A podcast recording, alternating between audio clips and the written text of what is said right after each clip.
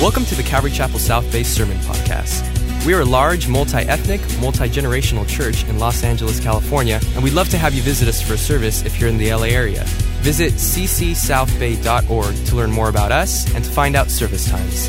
If you have any questions, shoot us an email at hello at c c south bay dot org. Enjoy today's sermon, and we hope to see you at church soon.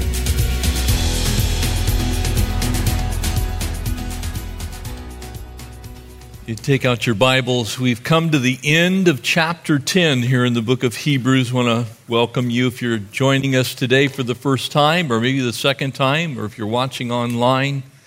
Uh, thank you for making part of your Lord's Day uh, journey here with us through the book of Hebrews as we continue. Before we get to this chapter that virtually everyone in Christendom knows, which is the Hall of Faith that we find in chapter eleven, it is not to me at all surprising that we find a warning at the end of chapter ten. And let me tell you why. Grace is so amazing, and grace is a free gift to those who will believe on the name of the Lord Jesus Christ, that there is a propensity in our humanness to perhaps look at grace as though it is something that is cheap, that it is not costly. Jesus paid it all, all to him I owe. Amen? Very costly is the salvation of those who are saved by grace and through faith. And before we turn our attention in chapter eleven to the role of faith in the life of the believer and this incredible role or hall or what I like to call the great heroes of faith, we find this warning.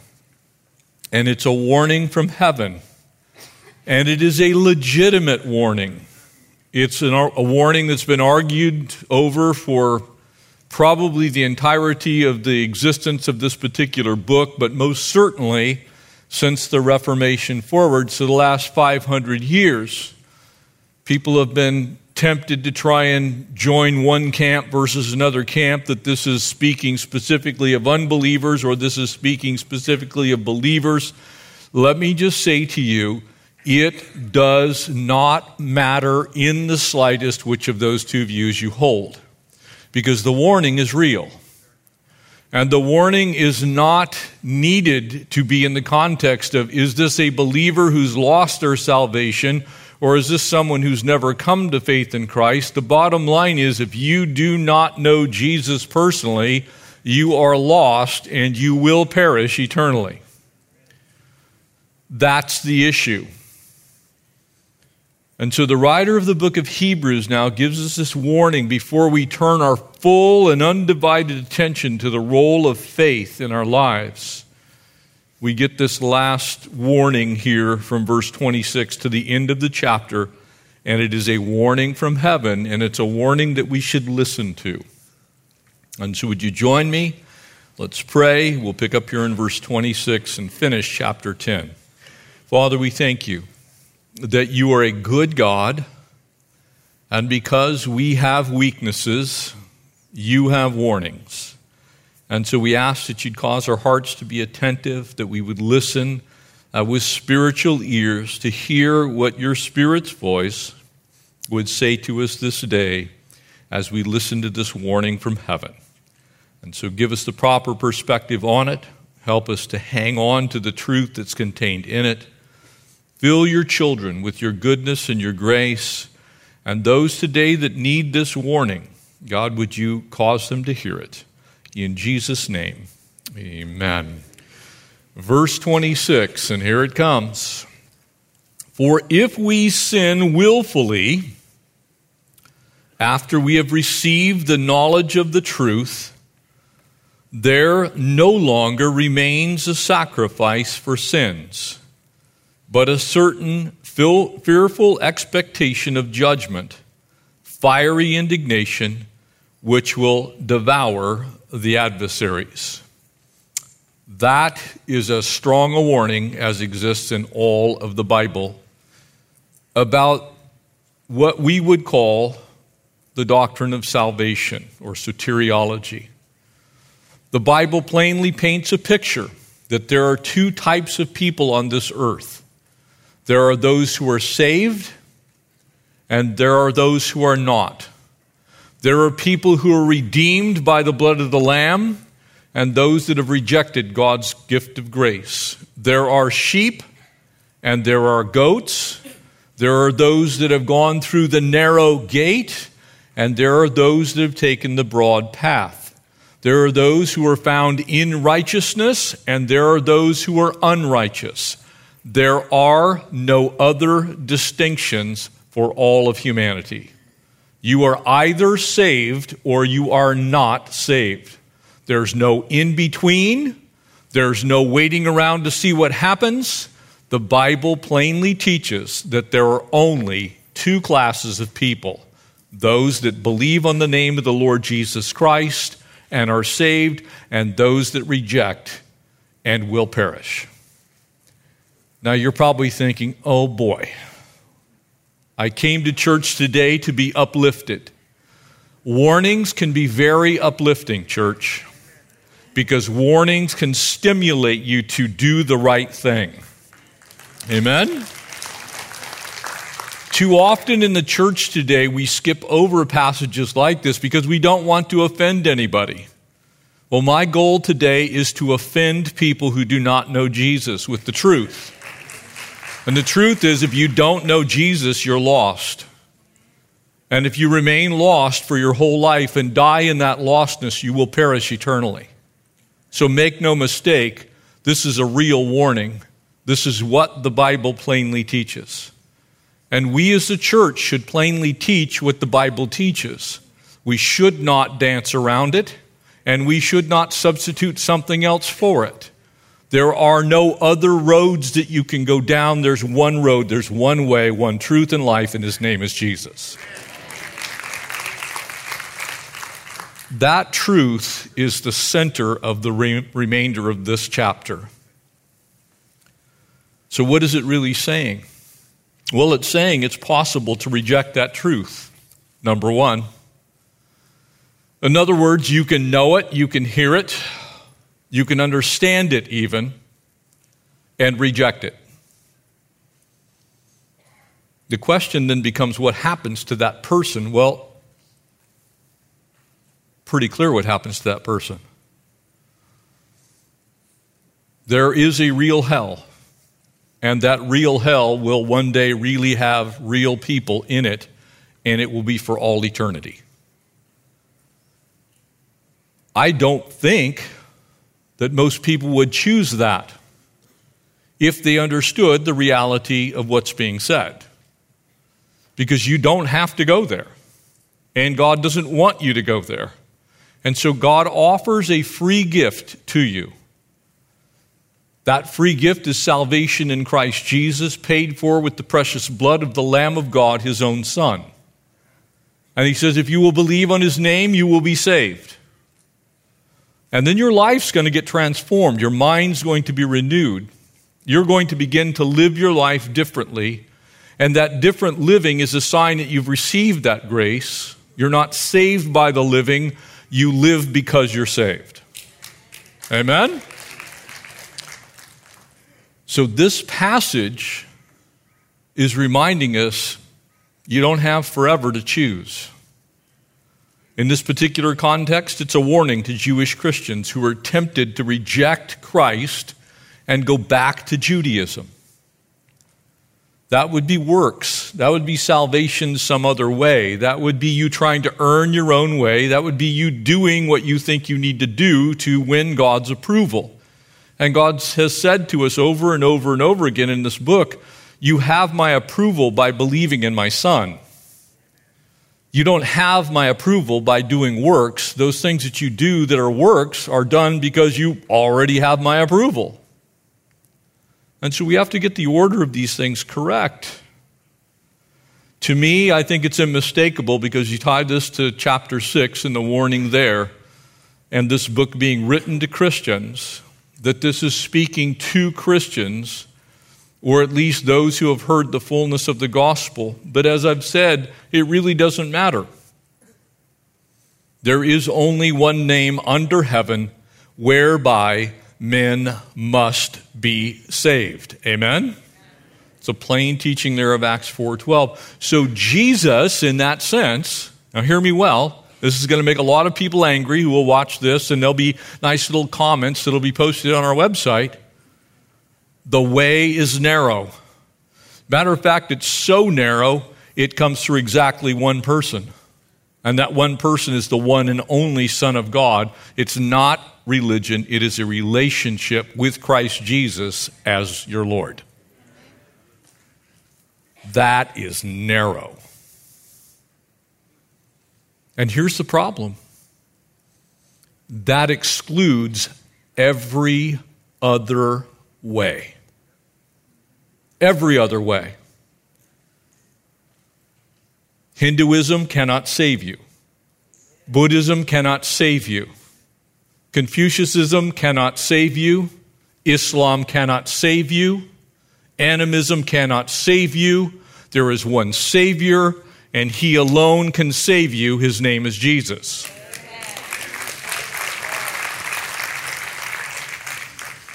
So the moment you say something like that, you're identifying an awful lot of mankind that needs Jesus. Amen? That's our mission, church. Just as James, that we're studying through now, we're about to finish that book as well, teaches us that faith and works are inextricably linked. What you do speaks of what you believe. Period.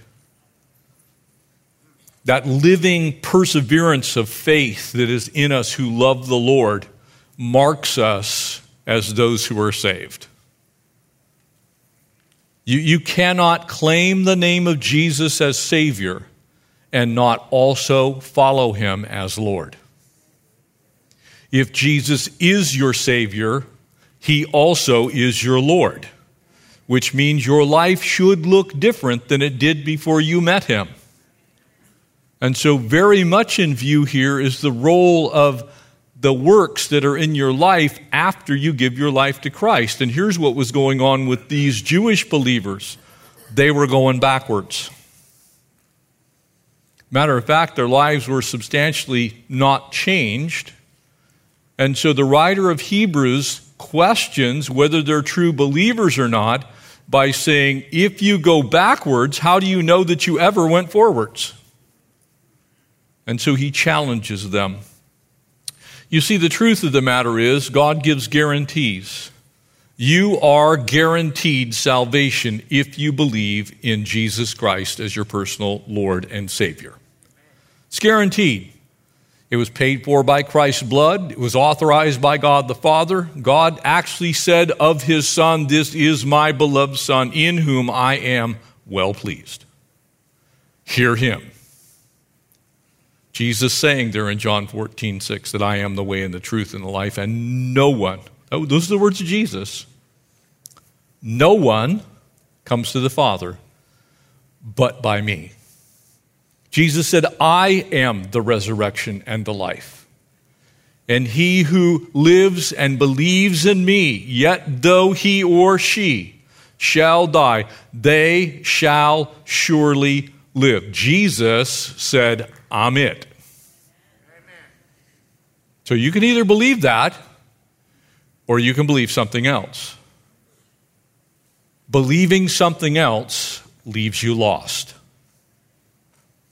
Believing something else leaves you in harm's way, because God, just as surely as He guarantees your salvation through the precious blood of His own Son, also guarantees that you do not have salvation if you reject the only way of salvation. Are we following? If God only offers one way, and that one way is His Son, and you reject the one way, guess what the alternative is? And guess who made the choice to accept that alternative as opposed to the free gift of God's grace? It's the one who believes or does not believe. Choice is yours. Verse twenty-seven, for there will be nothing to look forward to, but the terrible expectation. I'm using the New Living for the remainder of this day because it gives us a little bit better understanding in modern English of God's judgment and the raging fire that will consume his enemies. That's pretty clear, isn't it? Pretty straightforward. Not much held back there in that guarantee. The guarantee is, for by grace you've been saved through faith, that not of yourself, it is a gift of God, lest any of us should boast. For we were created in Christ Jesus for good works that we should walk in them, Paul writes to the church at Ephesus. But you can choose not to be there. You can choose not to do that.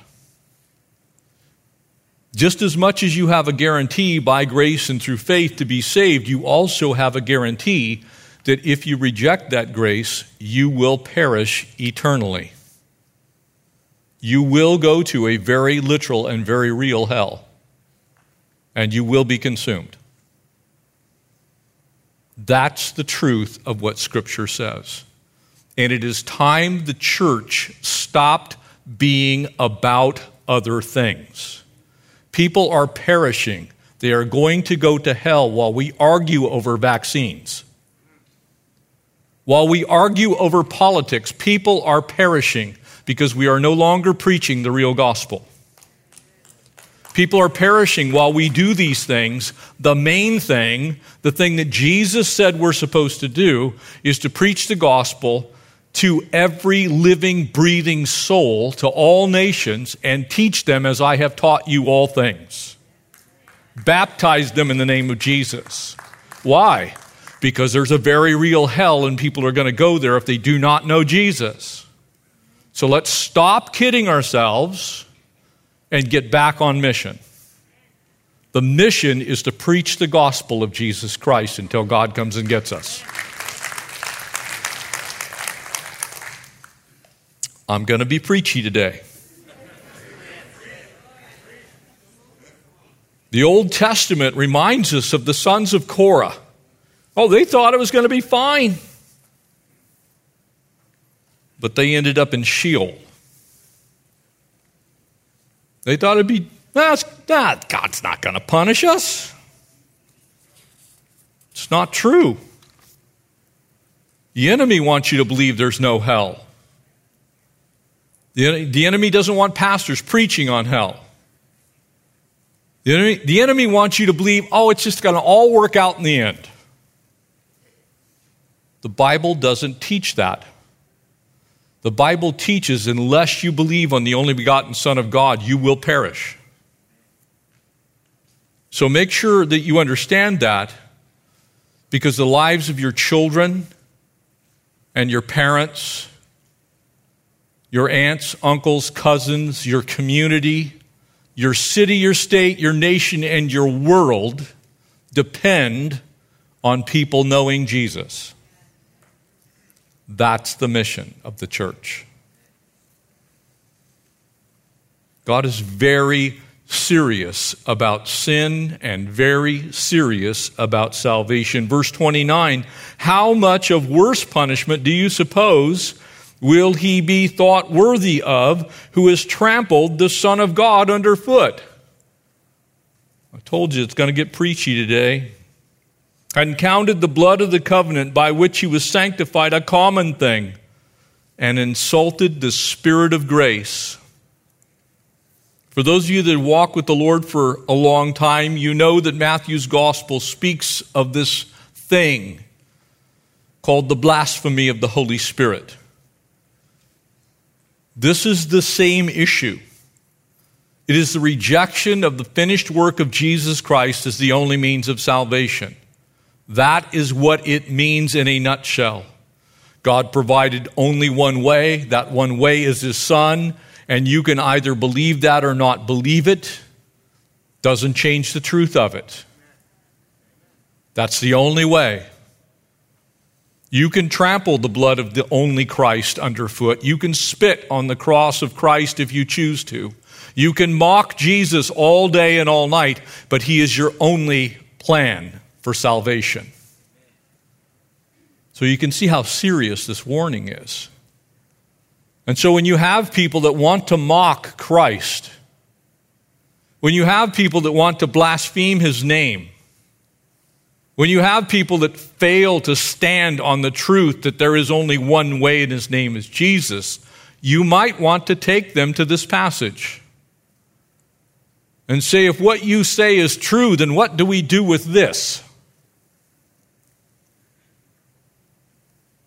How much worse? Look at the three things that the writer of Hebrews says here. Trampled on the Son of God. Now, I have no idea how many of you in this room have children. I would assume quite a large number of us have children. There are few things that disturb an earthly parent more than the abuse, the wrongful abuse of their children.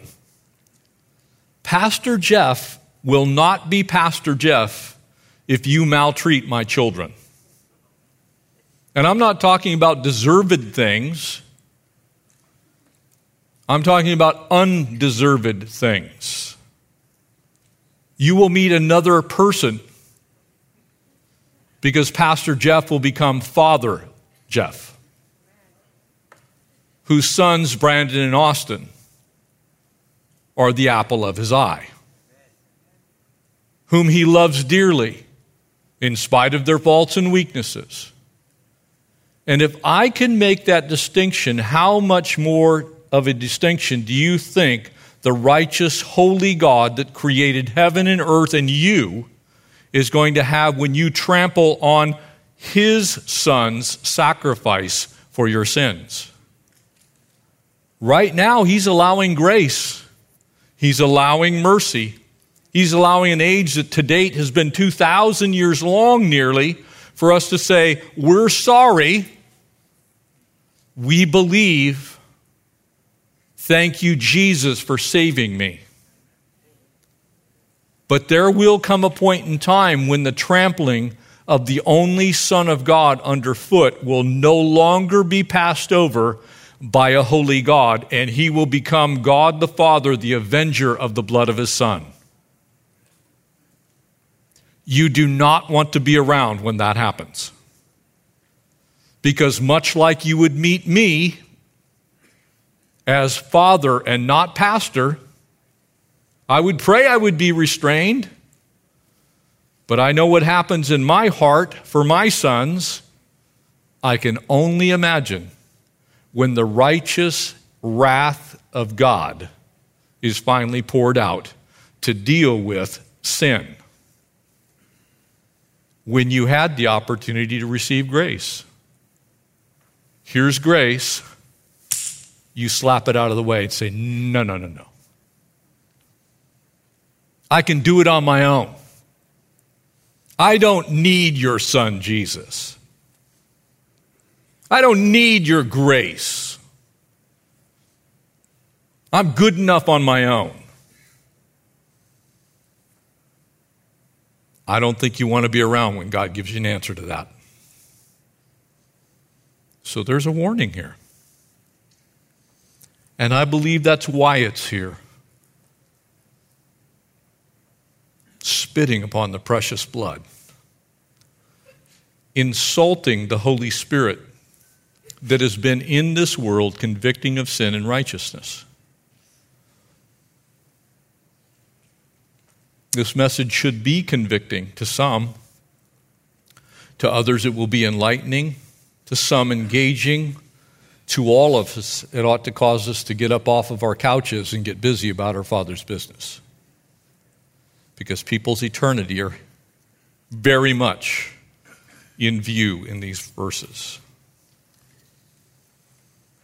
I, I don't know what to tell you when someone says, well, you know, I just think I have forever. No, you don't have forever. You have as long as God allows you to be on this earth, and we have no guarantee of how long that is. You have until your last breath, until you can no longer make a conscious effort to receive the grace of God. And once you can't receive the grace of God, you are forever on the other road. In that sense, you burn the bridge. Pastor Greg Laurie did a cartoon that turned into a tract that it's been around for forty years roughly. And it just simply shows the cross spanning a very large chasm. And that chasm is called sin. It's the bridge of grace. You can burn that bridge if you want. You can take out your chainsaw and cut one end off so it falls into the chasm. But if you want to get from where you are to where Jesus is, you got to cross the bridge of grace. You have to receive Jesus as your Savior. In that sense, God doesn't play games with the truth. He just tells it like it is. Verse thirty. For we know him who said, vengeance is mine, says the Lord, I will repay. And again, the Lord will judge his people. It is a fearful thing to fall into the hands of the living God. You see, if you're in grace, saved by that faith expressed in Christ Jesus, you won't fall into the hands of the living God. You've fallen into grace, into a marvelous relationship where God calls you his own, literally identifies you as his children. But just as these lines are quoted from the farewell song of Moses, Moses reminding the Jewish people, the Israelites, you do not want to fall into the hands of the living God. The New Testament presents a picture. You can either surrender to the stone or be crushed by it. That same is in view here. When you get to heaven, there won't be any ask about who you voted for. There won't be a vaccine requirement. There won't be any masks. There'll be saints and ain'ts. And if you're a saint, you get in. If you're an ain't, you don't.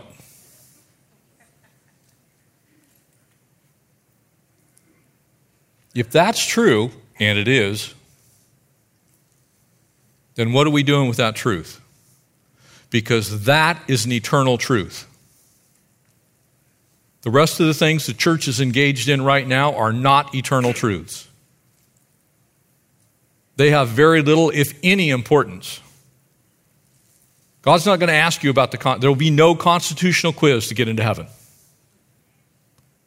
He's not going to care about your First Amendment rights. In fact, Jesus laid down every last one of his rights. He counted not his own life dear. He himself said, greater love hath no one than this, that he would lay down his own life for his friends. It's time for the church to wake up to that reality. God's not playing. But recall the former days, verse thirty-two. In which after you were illuminated, you endured such a great struggle with sufferings, believe to the saving of soul. Christian life's not an easy life. It's a struggle.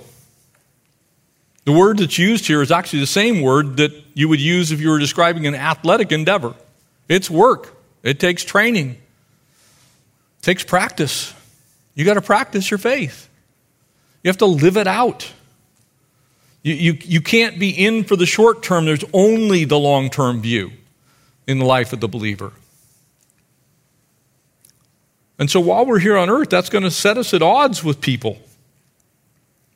People are going to look at you and go, you're not one of those that believes that Jesus is the only way, are you?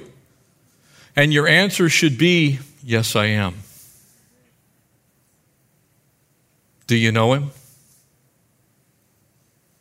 Because without him, you're lost. You're going to end up either as a wonderful representation of the truth, or you're going to help the enemy deceive someone. Because they're not guaranteed tomorrow. You're not guaranteed tomorrow. I'm not guaranteed tomorrow.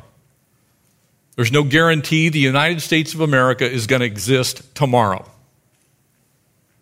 There isn't any. And you can make all kinds of equivocations about things that you think you can extrapolate out far enough to say, well, we're just going to go on like this forever. You're deceived. Because one day Jesus is going to snatch back the church from this earth. And we are going to spend some time in heaven. There will be seven years of unbridled war on this earth, led by the Antichrist. And then Jesus is coming again.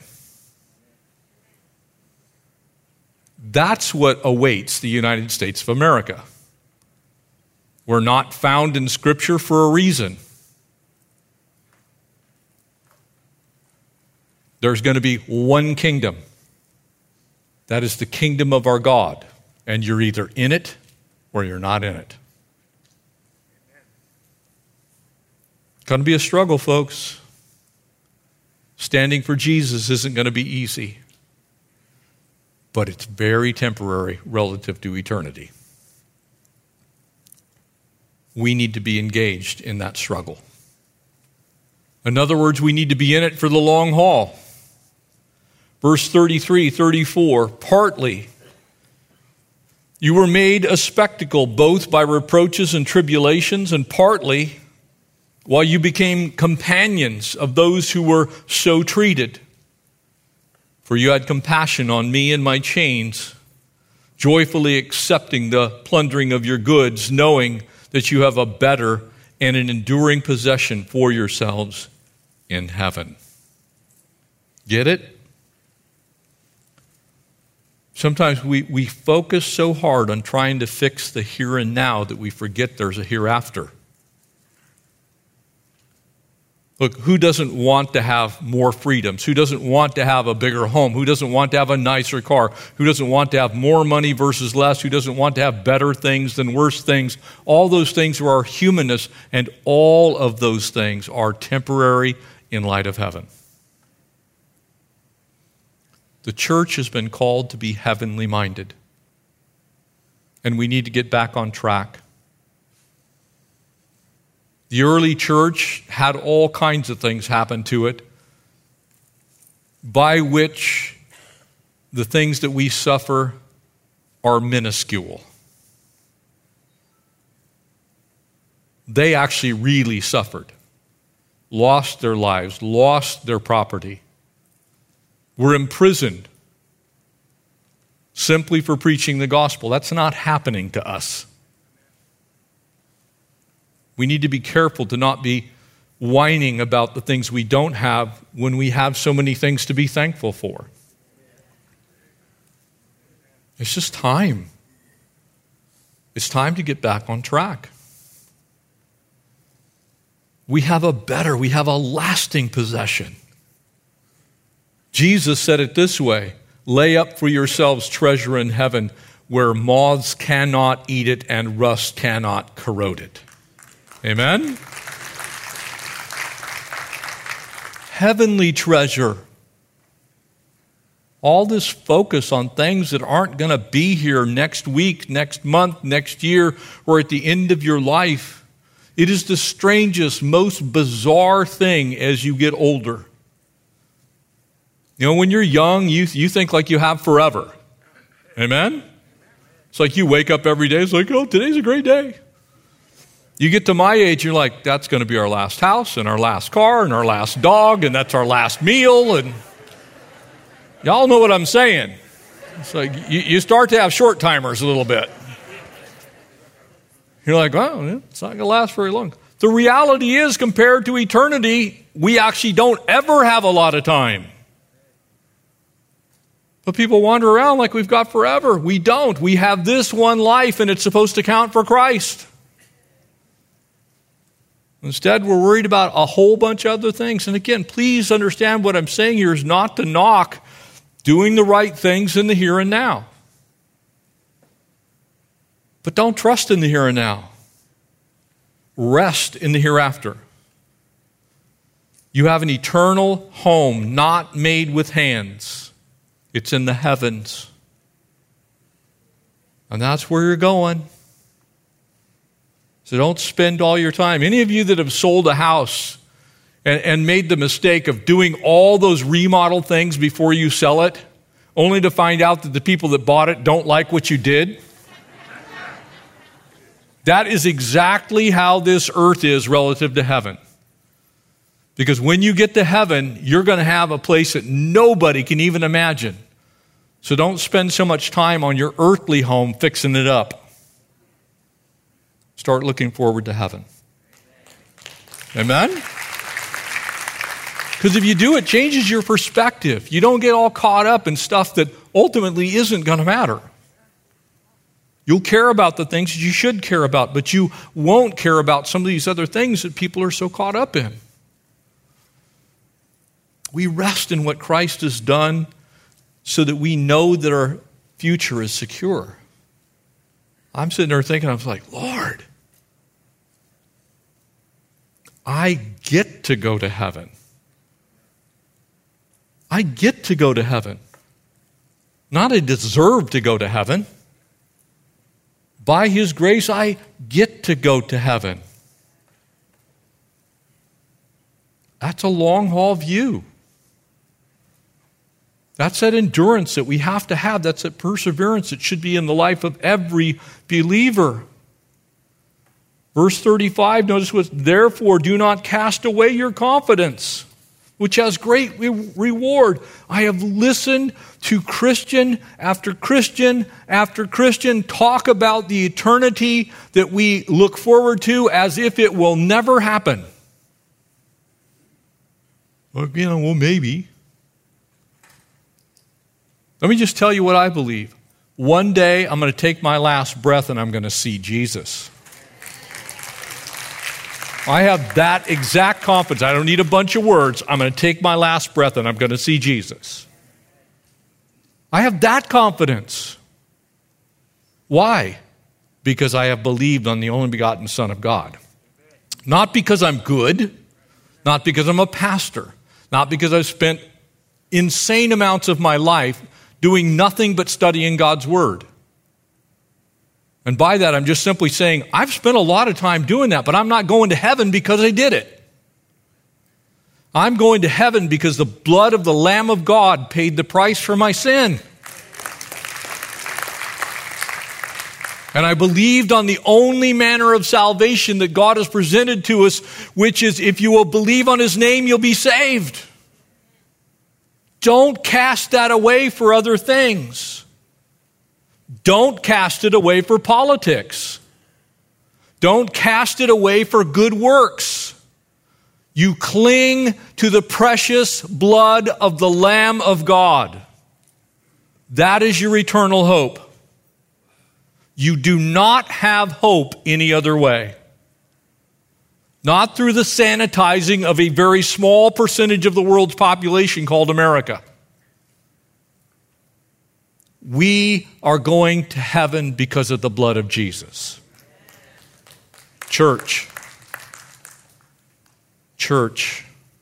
Family. For you have, verse thirty-six, need of endurance, so that after you have done the will of God, you may receive the promise. As you endure in Christ, you're saying, with your life's work, I believe. I believe. There are other things that you could be doing right now. You could have stayed home and done some gardening. You could have gone to, down to the beach. You could have gone to the mountains. You could have gone riding bikes. There's all kinds of things you could be doing right now. But by the works that you're doing right now, you're saying, Lord, you're so important in my life, I want to know just a little bit more about you today. That kind of work. Sharing Christ with your neighbor. People in your workplace. You have to be kingdom-minded. Because every day is a day closer to the kingdom coming. If you're not kingdom-minded, one would have to question whether you actually believe in the kingdom. And that was the purpose of this warning. That's why James said, faith without works is dead.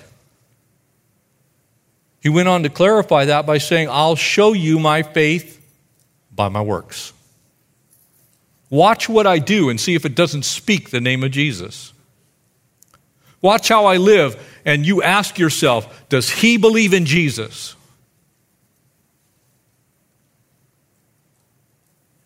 That's who we should be. We should be obvious believers in Christ. So much so that there is some persecution. And people go, man, you're weird. You're not going to get a better compliment while you're on this earth than somebody seeing you praying over your dinner in a restaurant going, man, oh, there are those weird people that pray. Hallelujah. Amen? Because you know what's really going on? They're convicted. They must actually believe that does something. Oh, they may say something snarky, but what they're really doing in their hearts is going, I wonder what's different about them. And then you finish that. If you don't say anything else clearly, say, in Jesus' name. Amen? Let them know who you're praying through and praying to.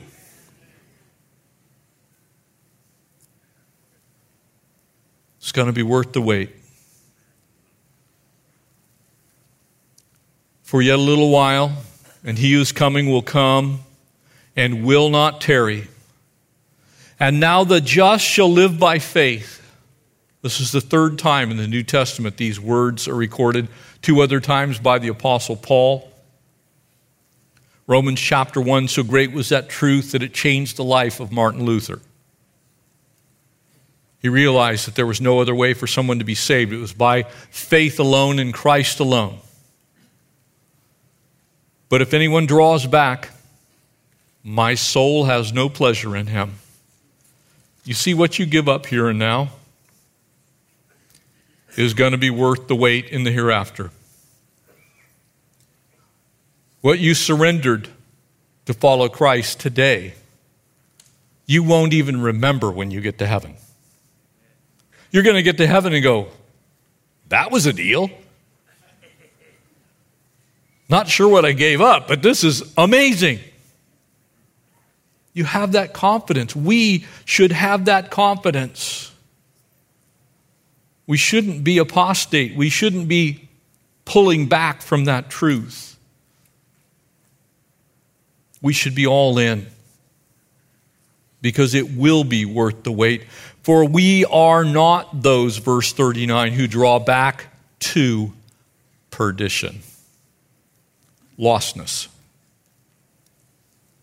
Having tasted the good fruit, we, we certainly wouldn't want to go back to where we once were. But of those who believe to the saving of the soul. A warning from heaven. It is not by chance that this precedes this incredible Hall of Faith. These great heroes, beginning with Abraham. You see, because grace, though free, is anything but cheap. The blood of God's own Son was used to purchase your salvation. Don't trample on it. The third person of the Godhead has been in this world convicting and convincing people of the truth of it. Don't reject it. Because there truly is only one name under heaven whereby men must be saved, and his name is Jesus. Amen. Amen? Would you stand and we'll close? And I want to simply ask you, if you're here today and you don't know Jesus Christ personally, and the Holy Spirit's been speaking to you, you can change teams today. You can go from being lost to being found. You can go from being damned to being saved. You can go from being out of the kingdom to in the kingdom. All you need to do is invite Christ into your life. And I'm going to challenge you, don't miss that opportunity. Whether you're watching online or you're here right now, The Bible says if you will believe in the name of the Lord Jesus Christ, you will be saved. That he is God's only path to heaven. And so we're going to pray. All you need to do is say, Jesus, I believe that I am a sinner, and I believe you are the only Savior, that you died for my sins, that you were raised for that new life. Forgive me. Help me to walk with you. If you'll pray that earnestly from your heart, you'll be saved. So let's pray together. Father, we thank you. Lord, we ask right now that you would convict by your Holy Spirit anyone who's here in this room or watching online, if they do not and have not yet known you personally, that this moment would be the moment of salvation. And so, Father, speak your truth into our lives. And then for those of us who know you, Lord, help us to quit playing games with the time that we have left. Lord, it's short. The day of your return is at hand. We may not make another day. We might not make another week or a month or a year before you come and get your church. And so, Lord, we want these moments to count. And so seek and save those who are lost. Strengthen those who are your kids. May we be busy about our Father's business in this last days. Help us to not ignore this warning. In Jesus' name, amen. Thanks for listening, and we hope you were encouraged by today's message. If you have any questions or just want to check us out, make sure to visit us at c c south bay dot org. God bless you guys, and we'll see you next week.